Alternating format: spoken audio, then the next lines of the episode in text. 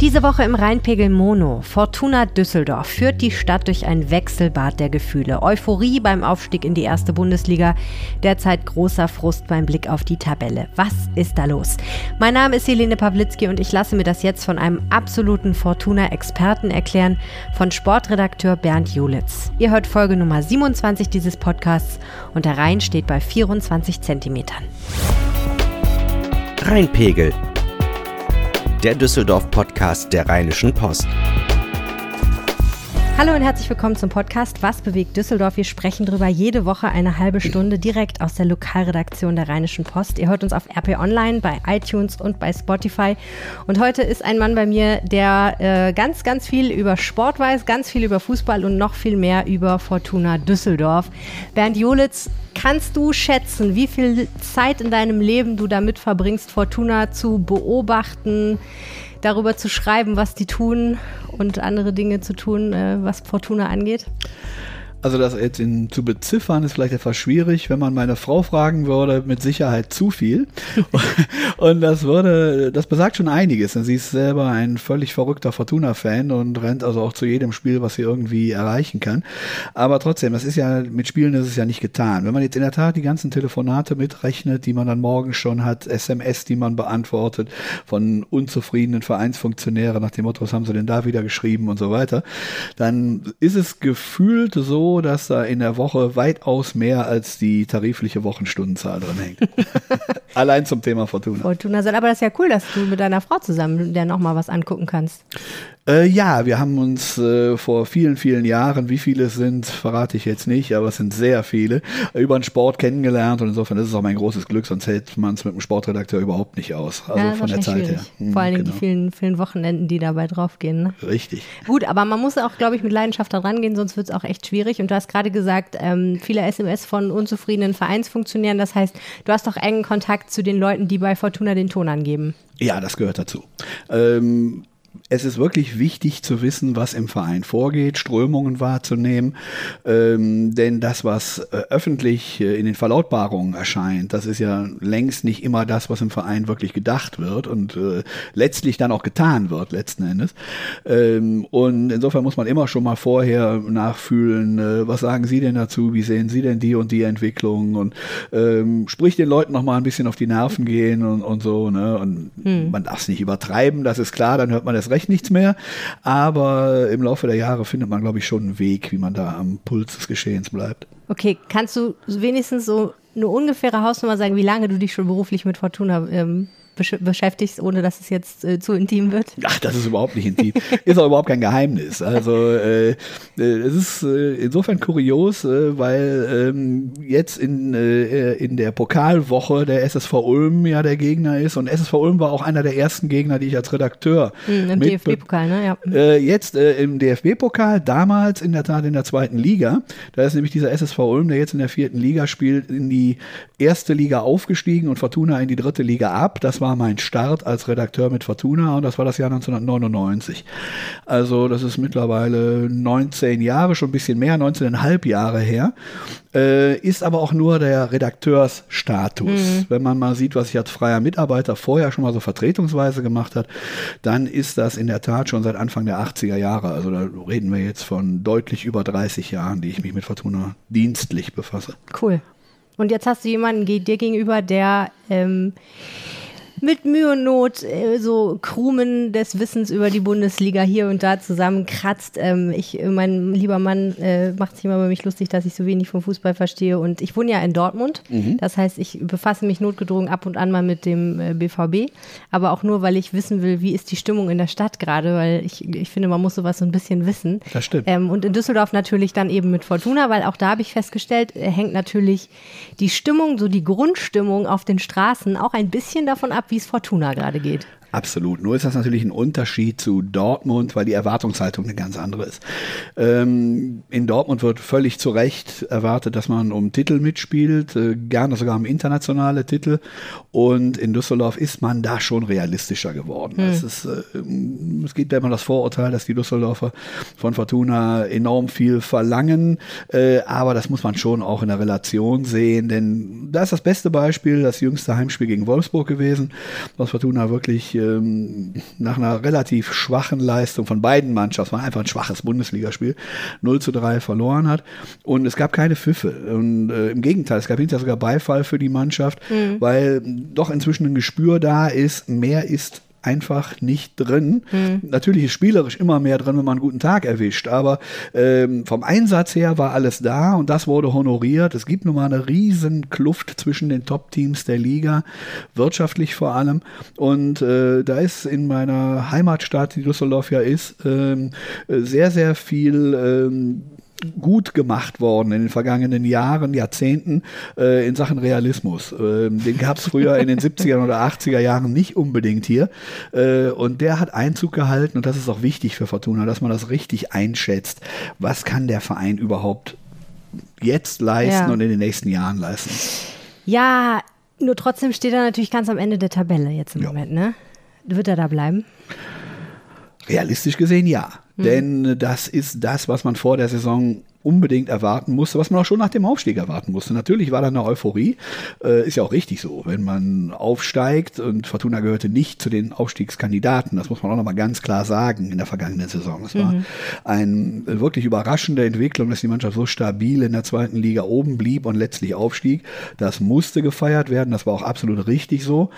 Äh, und dann darf man noch mal ein bisschen träumen den Sommer über, aber dann ist wieder Realismus gefragt und äh, sagen wir mal, wenn man jetzt hier ein Wettanbieter wäre, der wir ja hier in unserem Medienhaus zum Glück nicht äh, sind, aber äh, dann wäre es vernünftig gewesen, auf einen Fortuna-Abstieg zu setzen. Deswegen darf man ja trotzdem darauf hoffen, dass die Mannschaft drin bleibt. Und natürlich besteht auch die Möglichkeit, es ist ja nicht so, dass sie hoffnungslos abgeschlagen sind. Es sind, glaube ich, äh, aktuell zwei oder drei Punkte, die nur bis zum rettenden Ufer fehlen. Mhm.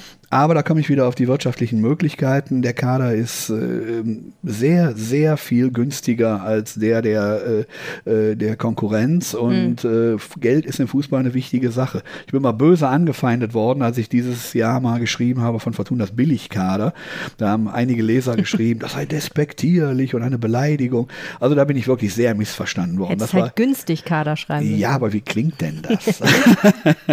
Nein, das war einfach wirklich so äh, voller Respekt Respekt gemeint, dass diese Mannschaft, die wirklich nicht viel gekostet hat, mhm. äh, am Anfang der Saison so gut mitgespielt hat. Ich traue es ihnen durchaus zu, dass sie den, äh, den Bogen nochmal, äh, Quatsch, den Bogen, dass sie das ganze Ding nochmal gedreht kriegen. Mhm. Ähm, aber da muss schon vieles zusammenpassen. Da muss viel über Leidenschaft und Euphorie kommen und ja. muss man realistisch sein wir, würden, wir kommen da gleich nochmal drauf ja, auf das Thema. Klar. Ich würde gerne einmal nochmal einen Schritt zurückgehen. Und mhm. zwar, wie hat Fortuna eigentlich diesen Aufstieg geschafft? Du hast ja gerade schon gesagt, es war nicht unbedingt damit zu rechnen. Die haben eine relativ gute Leistung einfach konstant gezeigt. Ja. Äh, wie war das damals in der zweiten Liga? Wie haben die das gemacht? Die haben das gemacht durch einen, äh, und du hast ja zu Recht danach gefragt, wie lange ich den Verein schon beobachte. äh, für mich nahezu in diesen äh, drei Jahrzehnten einzigartigen Teamzusammenhalt. Das ist, äh, mag sich billig anhören. Also im modernen Profigeschäft äh, hier diesen alten Spruch mit elf Freunde müsst ihr sein. Natürlich gibt es den so nicht mehr. Was aber nach wie vor zählt, ist, dass einer für den anderen läuft. Das ist keine Floskel, das mhm. ist wirklich so, dass wenn einer einen Fehler macht und im Fußball passieren dauernd Fehler, dass dann zwei, drei andere bereit sind, vier Schritte mehr zu laufen, um den Fehler des anderen wieder wettzumachen. Und das ist im vergangenen Jahr in einem unglaublich guten Maße passiert. Da hat Friedhelm Funkel als Trainer auch einen enormen Anteil daran gehabt, dass er dieses Teamgefühl gefördert hat. Und ähm, das waren auch die richtigen Köpfe in der Mannschaft, die auch deshalb geholt wurden, muss man sagen. Die Kaderplanung ist da hervorragend gelaufen, ähm, dass da Leute waren, die gesagt haben, kommt, jetzt haben wir mal einen Rückschlag erlitten, denn auch die gab es ja in der vergangenen Saison, da gab es ja durchaus Rückschläge. Ähm, das kompensieren wir dadurch, dass wir total zusammenhalten, jeder für den anderen ackert und arbeitet und das hat gefruchtet. Mhm. Aber ob das in der ersten Liga auch reicht? Im Moment sieht es so aus, dass es nicht reicht, aber äh, ich lasse mich da gerne überraschen. Ja, also du sagst, äh, die haben einen besonderen Zusammenhalt gezeigt. Ja. Ähm, hast, hat, fandest du das inspirierend? Hast du das gerne gesehen? Ja, das ist für mich, auch für mich als Fußball-Nostalgiker und Romantiker ein äh, ganz, ganz wichtiger Faktor, der im Übrigen auch auf, äh, bei sehr viel höherpreisigen Mannschaften auch eine Rolle spielt. Mhm. Denn irgendwann kommen wir an einen Punkt, wenn wir so im Bereich der bei Borussia Dortmund beginnt und dann über äh, Bayern München und internationale Clubs weitergeht, kommen wir an ein Level, da spielen dann nur noch Superstars, super teure Superstars gegeneinander und dann wird dieser Teamfaktor wieder zum entscheidenden Punkt. Aber bei Fortuna war das eben ganz einfach so, da wurde manches mit kompensiert und ich habe das sehr gern gesehen und die Fans haben es auch sehr gern gesehen. Mhm. Und dieser äh, Friedhelm Funkel, der Trainer, der die Mannschaft dahin gebracht hat, was ist das für ein Typ? Einer, der genau weiß, wo es lang geht im Fußball.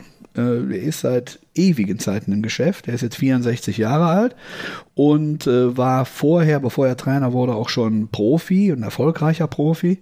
Und äh, also dem macht man im Geschäft überhaupt nichts mehr vor. Er hat im Grunde jede Krise, die man sich überhaupt nur vorstellen kann im Fußball, schon mal erlebt. Als Spieler, als Trainer. Also wenn hier ähm, nach dem 1 zu 7 in Frankfurt manche die Hände über dem Kopf zusammengeschlagen haben, um Gottes Willen, jetzt haben die sieben Gegentore gekriegt, dann prallt das an einem Friedhelm Funkel ab, weil er meinte, und ja, mit Köln habe ich damals 8-0 verloren und nächstes Spiel haben wir gewonnen. Ja, so ungefähr. Ne?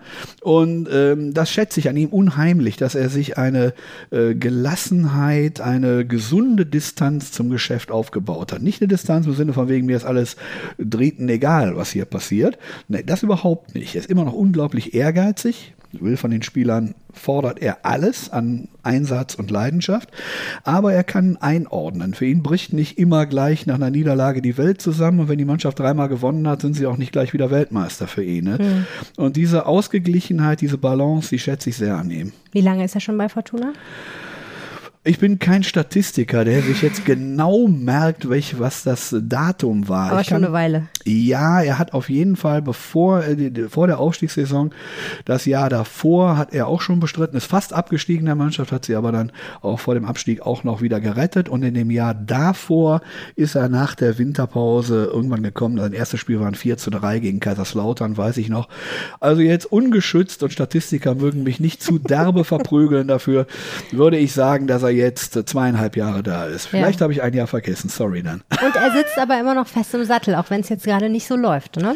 Das tut er, ich finde das auch richtig und äh, der Robert Schäfer hat das äh, betont, ähm, das, der Fortunas Vorstandsvorsitzender, der letztlich für Personalfragen im Trainerstab ja zuständig ist. Also wenn Schäfer der Meinung wäre, das ist es jetzt nicht mehr mit Funkel oder mit seinem Trainerteam insgesamt, dann könnte er das durchaus so mit seinen Vorstandskollegen entscheiden. Er hat nach der Niederlage gegen Wolfsburg klar gesagt, ich glaube an unseren Trainer, ich glaube an die Mannschaft und ich bin jetzt wiederum lang genug im Geschäft, dass ich eine Worthülse erkenne, wenn ich eine höre. Und das war keine. Er meint es in diesem Fall wirklich. Nun muss man allerdings auch da wieder realistisch sein. Natürlich darf eine Niederlagenserie auch nicht ewig dauern. Ne? Wenn die Mannschaft irgendwann mal abgeschlagen ist und äh, sieben Punkte Abstand zum rettenden Ufer hat oder neun, äh, da muss man Situationen wieder neu überdenken. Dann mhm. kommen wieder Sachen ins Spiel wie, brauchen wir jetzt, wenn wir noch irgendwie eine Rettung bewirken wollen, und selbst wenn es ein billiger, ein neuer Reiz Netz ist. Ne? Und ist, hat Funke sich dann vielleicht abgenutzt oder sowas. Aber an dem Punkt sind wir zur Stunde mhm. noch nicht. Ähm, und wenn ich das richtig verstanden ja. habe, hast du ja gerade gesagt oder angedeutet, du fändest es auch gut, wenn er weitermacht. Also man kann ja. ja. auch argumentieren, für die zweite Liga und für den Aufstieg war das ein guter Mann, aber jetzt brauchen wir jemand anders. Das ist aber nicht deine Ansicht. Das ist richtig. überhaupt nicht meine Ansicht, weil ähm, ich unterscheide da nicht nach ähm, Trainern, die gut für die zweite Liga oder gut für die erste Liga sind. Ähm, schon gar nicht bei so erfahrenen Leuten wie Friedhelm Funkel. Das kann man vielleicht als Argument anführen bei einem jungen Kerl, der ähm, eine Mannschaft in die zweite Liga geführt hat und da auch einen guten Job macht und dann zu schnell in die Bundesliga kommt. Nee, er hat ja alle Erfahrungen gemacht, die man braucht. Er hat, wie gesagt, die Gelassenheit, er hat die, die Kenntnisse. Natürlich bin ich auch nicht mit jeder Entscheidung einverstanden, die er trifft. Das wäre ja auch traurig. Also wenn man als Journalist mit dem Trainer in jedem Punkt konform geht, das habe ich noch mit keinem Trainer erlebt. Mhm. Ähm, aber äh, ich traue es ihm, oder sagen wir es anders. Wenn diese Mannschaft, die äh, gerade vom wirtschaftlichen her äh, äh so stark benachteiligt ist gegenüber der Konkurrenz. Das muss einfach sein. Ein Neuaufsteiger kann in dieser super teuer Gesellschaft Bundesliga nicht sofort Schritt halten. Wenn es ein Trainer schafft, die auf das Niveau zu hieven, dann glaube ich, ist das mhm. Funkel. Ähm, da jetzt irgendjemand von außen zu holen, also VfB Stuttgart hat es probiert, hat Taifun Korkut geschmissen und sein Nachfolger Weinziel hat, glaube ich, in die ersten beiden Spiele, ich habe es auch da wieder nicht nachgezählt, aber sechs oder sieben Gegentore kassiert, auf jeden Fall null Punkte geholt. Also Trainerwechsel sind kein Allheilmittel und schon mhm. gar nicht in Fortunas Lage. Mhm. Gab es Schlüsselspiele jetzt in dieser Saison, äh, Spiele, von denen du sagst, da hat man gut gesehen, was die Lage ist und wo das Problem vielleicht liegt? Mehrere, ja. Ähm, sagen wir mal so, ein Schlüsselspiel in negativer Hinsicht, und da Fortuna zurzeit ja ganz unten steht, muss man ja mal diesen Schlüssel zunächst mal ranziehen, äh, war für mich äh, das Spiel beim Mitaufsteiger Nürnberg. Das war das äh, mit Abstand schlechteste Saisonspiel. Wir haben mhm. dort 3-0 verloren, haben katastrophal gespielt und da war ich mal richtig sauer und bin es eigentlich auch im Rückblick immer noch, weil das sind Spiele, die darf man nicht abgeben. Der Gegner ist nicht besser, im Gegenteil, ich glaube, dass Nürnberg vielleicht sogar noch ein Tick schlechter ist als Fortuna. Das, dieses Spiel hat es nicht bewiesen, aber äh, das, man schätzt setzt ja die Kader so ein bisschen ab. Und ähm, das war auch so ein Knackpunkt in der Saison weil ähm, danach äh, konnte man einen Bruch feststellen. Und dieser Bruch äußert sich vor allem dadurch, dass sie in der Offensive sich kaum noch Möglichkeiten herausspielen und dann natürlich auch keine Tore schießen. In Frankfurt war jetzt beim 1 zu 7 1 dabei, aber ansonsten 0 zu 2 gegen Schalke, 0-3 wie gesagt in Nürnberg, 0-3 gegen Wolfsburg. Also diese Nullen und Einsen vorne, die fallen schon auf mhm. und äh, diese Offensivschwäche ist eindeutig ein Knackpunkt. Und die war am Anfang Anfang der Saison noch nicht so da. Und woran liegt das? Ist das fehlender Mut oder also warum gehen die nicht nach vorne? Sie gehen schon nach vorne, aber bleiben dann frühzeitig hängen. Der letzte Pass kommt nicht. Und äh, das hat was mit Mut zu tun, das hat aber vor allem was mit Selbstvertrauen zu tun. Die kamen mit einem Mörder-Selbstvertrauen aus der zweiten Liga. Logisch, wenn man als Erster aufsteigt, das entscheidend, das letzte Saisonspiel sogar beim Mitaufsteiger gewinnt und dadurch Meister wird.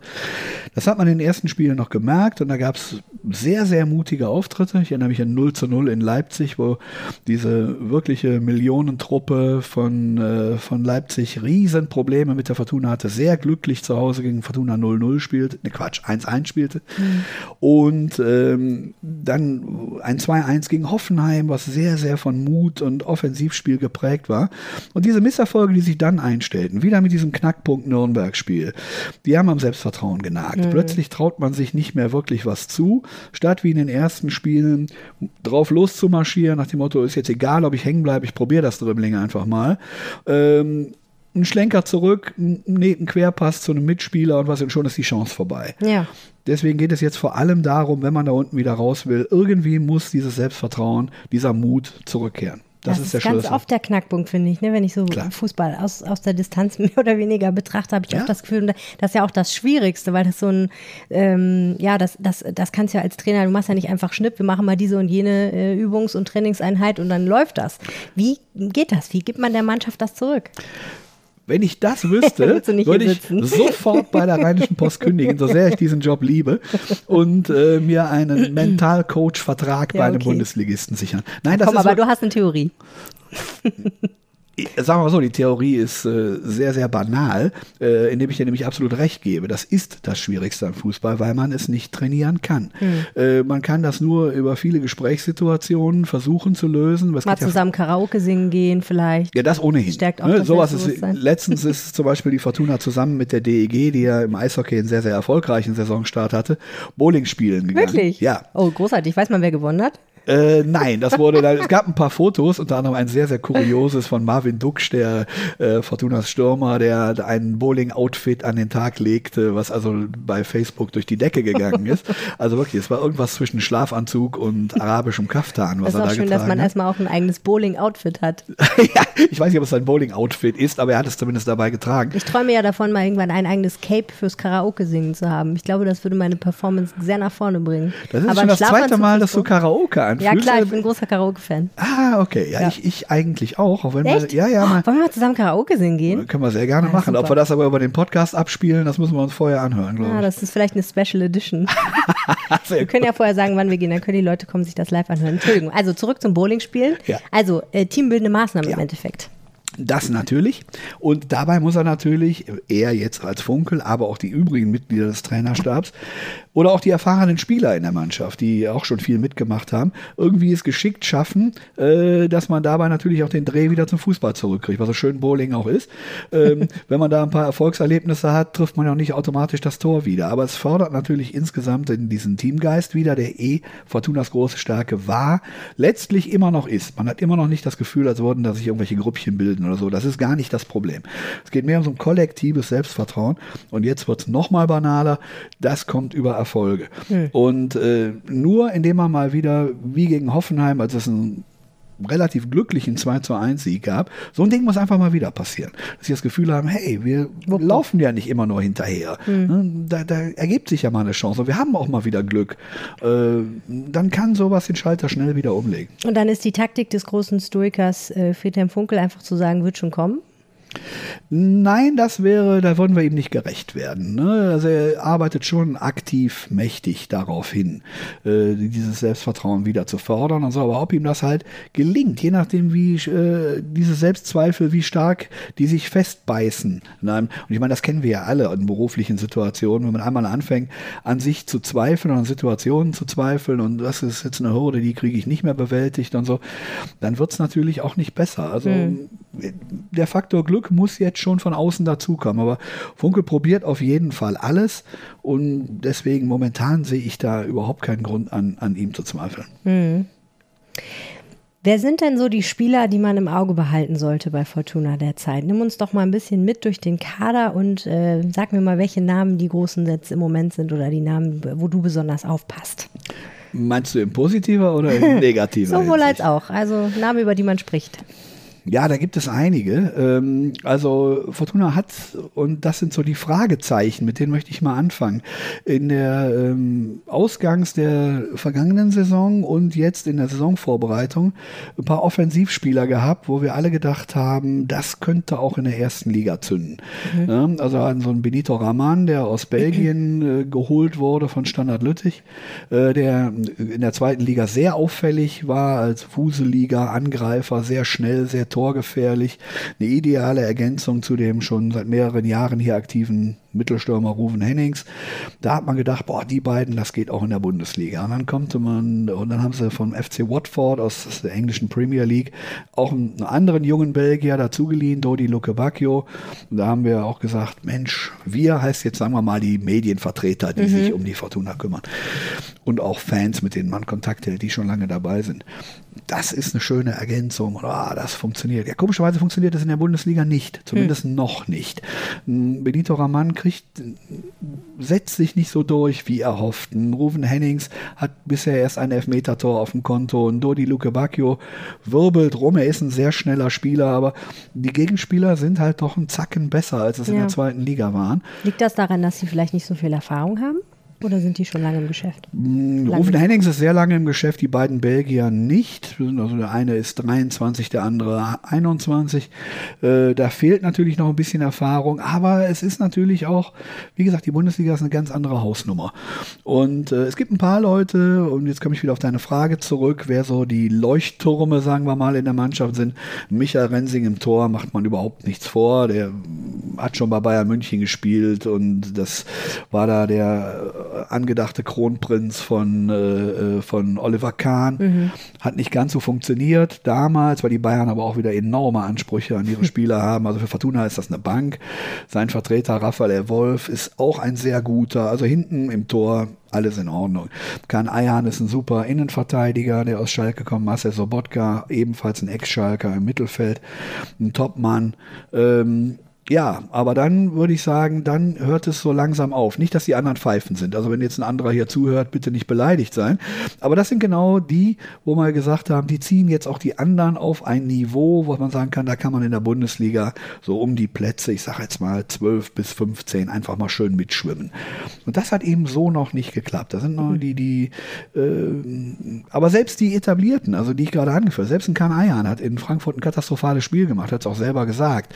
Und da muss man jetzt jetzt aufpassen, wer passt sich jetzt an wen an? Ne? Also die äh, Leute, die noch zulegen müssen an die Leuchttürme oder sacken womöglich die, Leicht die Leuchttürme mit dem Gesamtniveau Ja. ab und dann reicht es am Ende nicht. Das sind die Fragen, die momentan offen sind. Es hört sich aber schon so ein bisschen an, als ob da noch so ein paar Zugpferde einfach fehlen. Als ob da nicht so jetzt ein, zwei dabei sind, wo man sagt, so die bringen, die ziehen jetzt den, an, den Kader noch mal ein bisschen hinter sich her Richtung Erfolg. Ja, aber wo willst du die Zugpferde hernehmen? Ja, ich weiß es nicht. Nee, das ist das, das ist das Problem. Da muss man wieder auf Fortunas Historie gucken. Und ich meine jetzt damit nicht Paul Janus und Toni Turek, sondern die Historie der letzten zehn Jahre. Ja. Ne? Wenn man sieht, Fortuna ist 2009 aus der dritten Liga zurückgekehrt in die zweite Liga und zwar nach einer elendlangen Durststrecke. Ich hatte gerade eingangs mal gesagt, 99 habe ich Fortuna in der zweiten Liga übernommen, war allerdings damals schon auf dem Abstiegsplatz. Mein Vorgänger und heutiger Hauptsport-Ressortleiter Robert Peters äh, hat die mir auf dem Abstiegsplatz übergeben, bin ich ihm heute noch dankbar für. äh, jedenfalls äh, damals in die dritte Liga abgestiegen, zehn Jahre unten geblieben, das ist eine Ewigkeit im Fußball. Und dann sind sie 2009 in die zweite Liga zurückgekehrt. Das ist erst neun Jahre her. In dieser Zeit haben Mannschaften wie Borussia Dortmund, wie Bayern München, wie Schalke 04 oder Borussia Mönchengladbach permanent erste Liga gespielt mit allen vi- äh, wirtschaftlichen Sprüngen, die es damals gegeben hat. Erklär das doch mal kurz. Was für wirtschaftliche Sprünge sind das? Wie funktioniert das eigentlich? Warum äh, bedeutet Erfolg auch Geld im Fußball? Das ist im Grunde eine ganz einfache Geschichte. nämlich hat einfach zwei Säulen. Das eine ist Fernsehgeld. Und äh, da reden wir von dicken Millionenbeträgen pro Jahr. Von im Erfolgsfall zweistelligen Millionenbeträgen.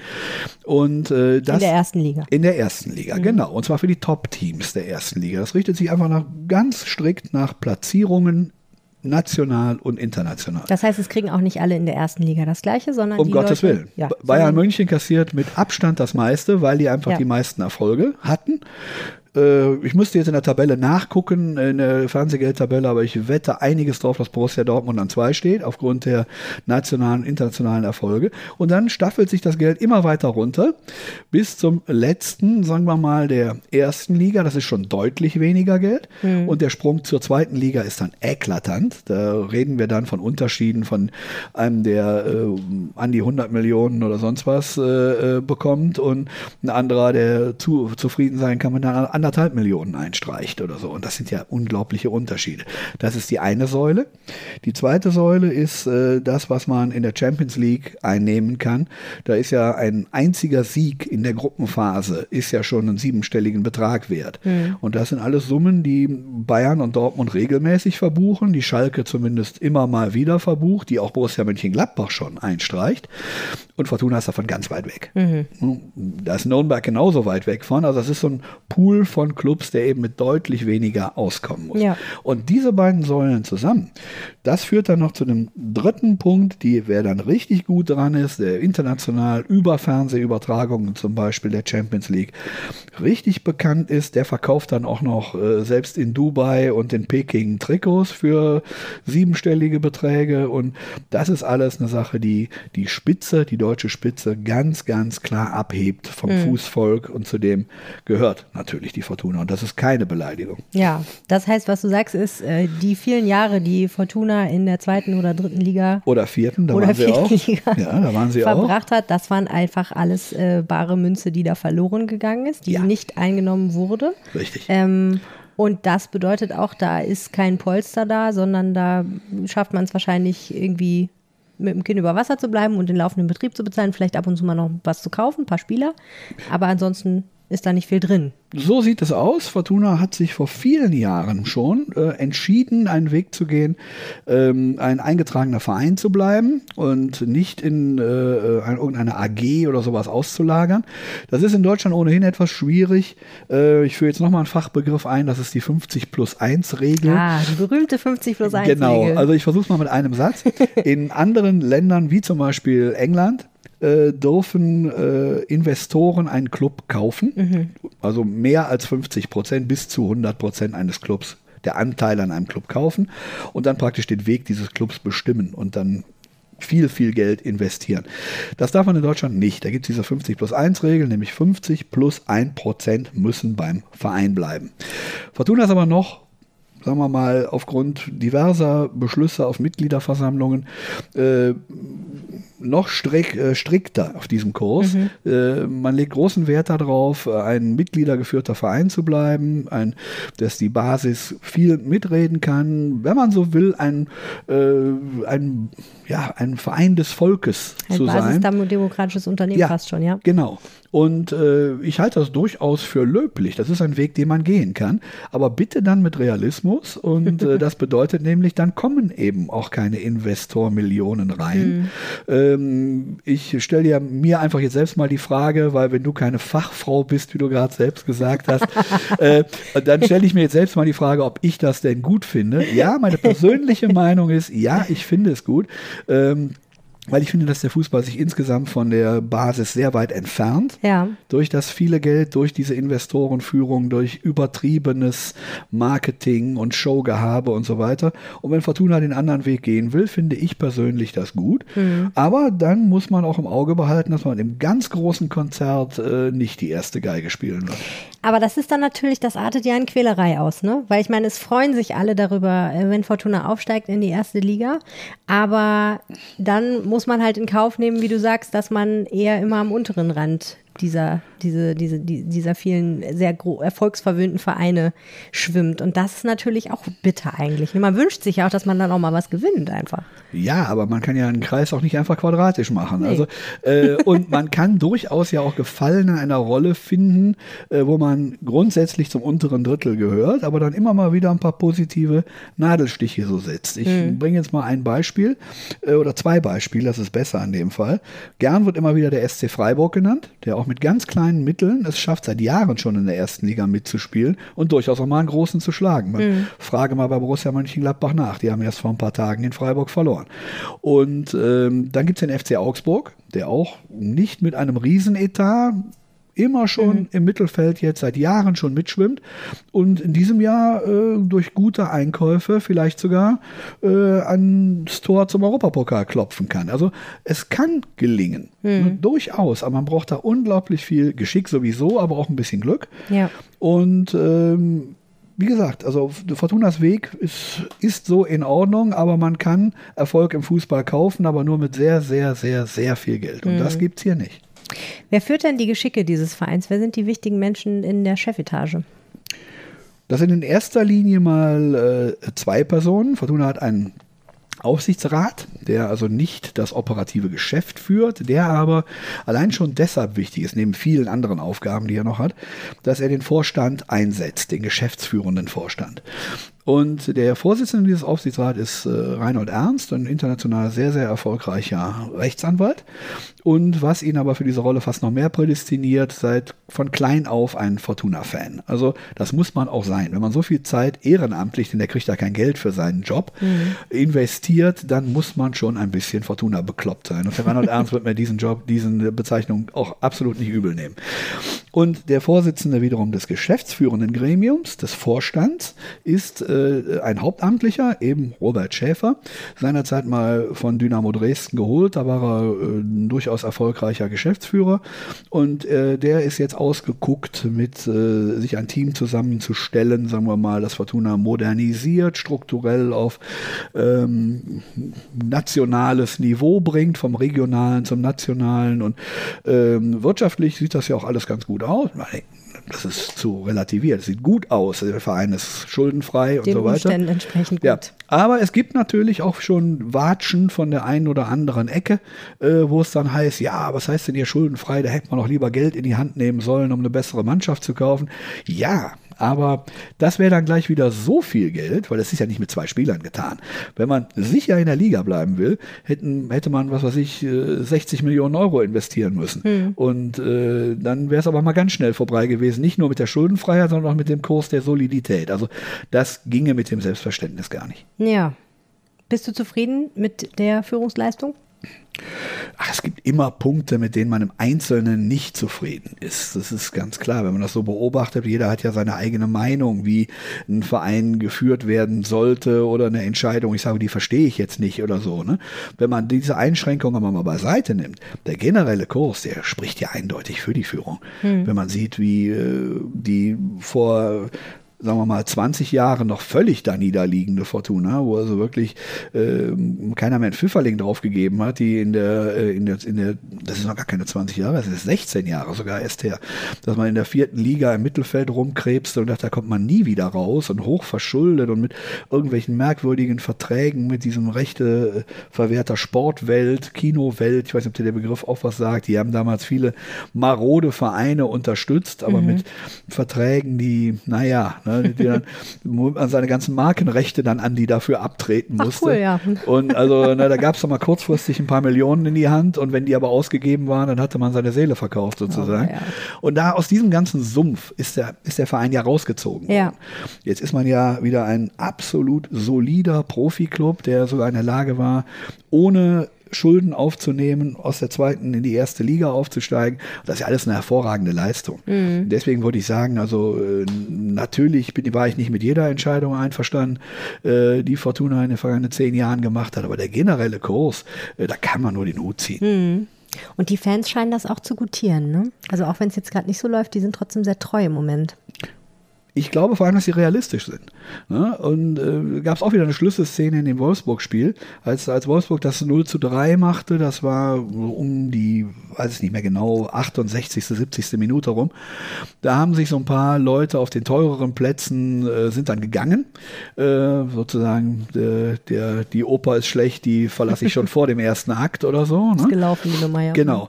Und äh, auf einmal tobte die ganze Fankurve, und zwar nicht nur die Ultras, sondern wirklich die, die komplette Südtribüne, wo so auch äh, gesettelte Leute in meinem Alter irgendwie im Oberrang sitzen.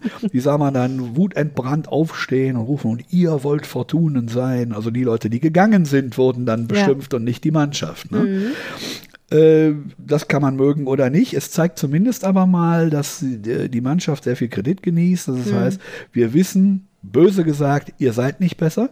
Ne? Wir wollen nur sehen, dass ihr das Beste, was möglich ist, ja. aus euch rausholt. Und das zumindest sehen die Fans. Ja. Aktuell noch so. Tja, wie geht's jetzt weiter, Bernd Julitz? Die Mannschaft braucht Erfolgserlebnisse. Mhm. Und die kriegt man am besten in Spielen, äh, wo keiner damit rechnet. Ähm, der einzige, bislang einzige Sieg dieser Saison war das 2 zu 1 gegen Hoffenheim, ausgerechnet Hoffenheim, ein Champions League-Teilnehmer mit einem Trainer, Julian Nagelsmann, der Shootingstar der deutschen Trainerszene. Und also ich weiß nicht, wer einen Pfifferling auf Fortuna gesetzt hatte vor dem Spiel. Hm. Und es gab ein 1 zu 1 in Leipzig, dem Club, wo unglaublich viel Geld reingepumpt wird und so weiter. Auch einer, mit keiner was der Gegenentwurf. Richtig. Genau kann man durchaus so sagen, auch ja. in, vom Investorenmodell her so. Mhm. Und äh, wo es nicht geklappt hat, waren die Spiele, wo man sich was erwartet hatte. Mhm. Als Bayer Leverkusen mit einer ganz schlechten Form hierher kam, wo man gedacht hat, ah, die kann man vielleicht packen. Hm nicht geklappt. In Nürnberg 0-3 einen auf die Buchs bekommen und so weiter. Und ja. auch die Schalker, die vorher noch nichts gerissen hatten, gewinnen auch 2-0 hier. Und wenn man das jetzt mal als Maßstab nimmt, diese völlig verquaste Logik, die Fortuna da hat, dann ist es vielleicht gar nicht so schlecht, dass man jetzt äh, äh nach dem Pokalspiel in Ulm auf die Top 5 der Bundesliga trifft. Denn da ist eigentlich wenn man einen Buchmacher fragt, von Quoten her nichts zu holen. Du meinst, da kann man auch mit äh, locker reingehen und sagen, oh ja, pff, wird ja, schon. Man Was kann immer wir rausholen, ist eine gute Sache. Man kann als Tabellenletzter zwar letztlich nie locker sein, weil das immer der Abstieg droht, ist ja, ja logisch. Das ist halt das Problem, ne? man kann ja nicht sagen, wir haben nichts zu verlieren. Haben wir ja leider. Und das ist in diesem Fall wirklich so, weil das ist jetzt wirklich in, in Gladbach, äh, dann zu Hause gegen Hertha, die eine Top-Saison erwischt mhm. haben, ganz oben mitspielen, dann zu den Bayern. Ne? Das sind Spiele, wo man denkt, ja, wie will man denn da was holen? Und warum nicht? Warum nicht gerade dann? Und wenn das gelingt, mhm. ne? und ähm, ich als alter Düsseldorfer und der im Oberkassler Comenius-Gymnasium sein Abi machte und in der Schulbank nebenan viele Gladbach-Fans sitzen hatte, also ich würde gerade in Gladbach gern gewinnen. Das sage ich mal ganz gerne. Und äh, ich glaube, dass äh, so ein Ding könnte einem doch vielleicht mal helfen. Also so Wunder gibt es immer wieder mäßig. Ja, das ist bei Fortuna ohnehin das Motto seit langem. Wir haben äh, mit unserem Verein Düsseldorfer Sportpresse, also so Medienvertreter aus allen möglichen Medien, also elektronische genauso wie Print und so weiter vertreten sind, organisiert sind, haben wir 2003, als Fortuna völlig am Boden lag, ein Spiel organisiert, das Mythos-Spiel. Die damals aktuelle Regionalligamannschaft, äh, eine Truppe von netten Jungs, die aber nicht viel auf der Pfanne hatten, äh, gegen die beste Mannschaft der letzten 20 Jahre, die 95 in die erste Liga aufgestiegen war. Der Flingerbräuch war voll, es war tolle Stimmung und äh, auf der Ehrenrunde haben wir äh, Wunder geschehen von Nena gespielt, mhm. weiß ich noch, weil die CD habe ich mir noch von meiner Tochter ausgeliehen, die die zu Hause stehen hatte. Und äh, das Wunder damals, dass man aus dieser völlig verfahrenen Situation rauskam, ist geschehen. Warum soll jetzt nicht auch ein kleines passieren? Ja. Aber um das mal einzuordnen, selbst wenn das jetzt nicht klappt, wenn man wieder absteigt in die erste Liga, dann ist man wirtschaftlich, äh, in die zweite Liga, Entschuldigung, dann ist man wirtschaftlich gesund, dann nimmt man den nächsten Anlauf. Hm. Mit den gleichen Problemen natürlich wieder, das ist hm. völlig klar. Da stecken Mannschaften wie Freiburg, Mainz, äh, was weiß ich, wie man nennen will, oder in der zweiten Liga äh, äh, Union Berlin oder sowas, die stecken da genauso in dieser Mühle drin wie Fortuna. Du meinst, Aber, es ist nicht so schlimm, eine Fahrstuhlmannschaft zu sein?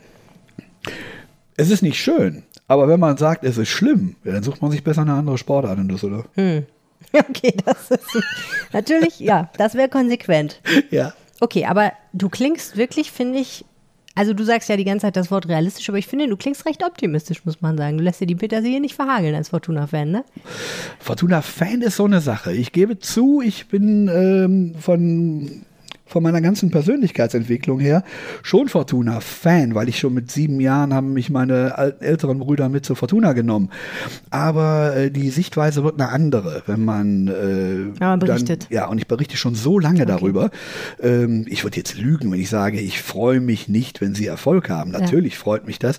Allein schon, weil ich auch, wenn ich schreibe, viel mehr Spaß daran mhm. habe, über Erfolge zu schreiben und letztlich auch über bessere Themen schreiben kann. Je mhm. erfolgreicher die Mannschaft ist, desto äh, interessanter wird ja die Thematik, über die ich mhm. schreibe. Und deine Frau hat natürlich auch bessere Laune. Die hat natürlich auch bessere Laune dann Wie sonst ist das, glaube ich, von dem Rollenverhältnis eher und andersrum. Aber bei uns ist es in der Tat so rum. Und äh, auch das wäre besser. Ja. Und äh, nein, und optimistisch bin ich für die Gesamtentwicklung des Vereins, dass da, dass da diese Führung weiterhin äh, ähm, klaren Kopf behält, solide diesen Verein weiterentwickelt, nach besten Möglichkeiten, die es gibt. Ähm, ob es jetzt in dieser Saison für den Klassenerhalt reicht, also wenn du mich da fragst, ob ich optimistisch bin, boah, nee, das würde ich so nicht sagen. Also ich würde nicht sagen, ich wette jetzt auf den Klassenerhalt. Ich halte ihn aber dennoch auch nicht für unmöglich und das ist im Grunde keine andere Situation, als wir vor der Saison auch schon hatten. Vielen Dank, Ben Jolitz. Sehr gern. Das war der Rheinpegel Mono für diese Woche. Nächste Woche gibt es hier wieder einen bunten Mix aus verschiedenen Themen, Hintergründe und Analysen. Bis dahin schaut doch mal bei iTunes vorbei und hinterlasst uns ein paar Sterne zur Bewertung. Damit empfehlt ihr diesen Podcast anderen Menschen. Das freut uns. Wenn euch was nicht gefallen hat oder ihr uns unbedingt was mitteilen wollt, dann schreibt uns gerne eine Mail an düsseldorf.rheinische-post.de betreff Rheinpegel. Ihr könnt uns auch über Facebook erreichen. Unsere Facebook-Seite heißt RP Düsseldorf oder ihr erreicht uns bei Twitter At Helene Pawlitzki ist mein Twitter-Handle und ich freue mich, wenn ihr nächste Woche auch wieder zuhört. Bis dahin, schöne Woche. Mehr im Netz. Alle Nachrichten aus der Landeshauptstadt findet ihr auf rp-online.de slash Düsseldorf.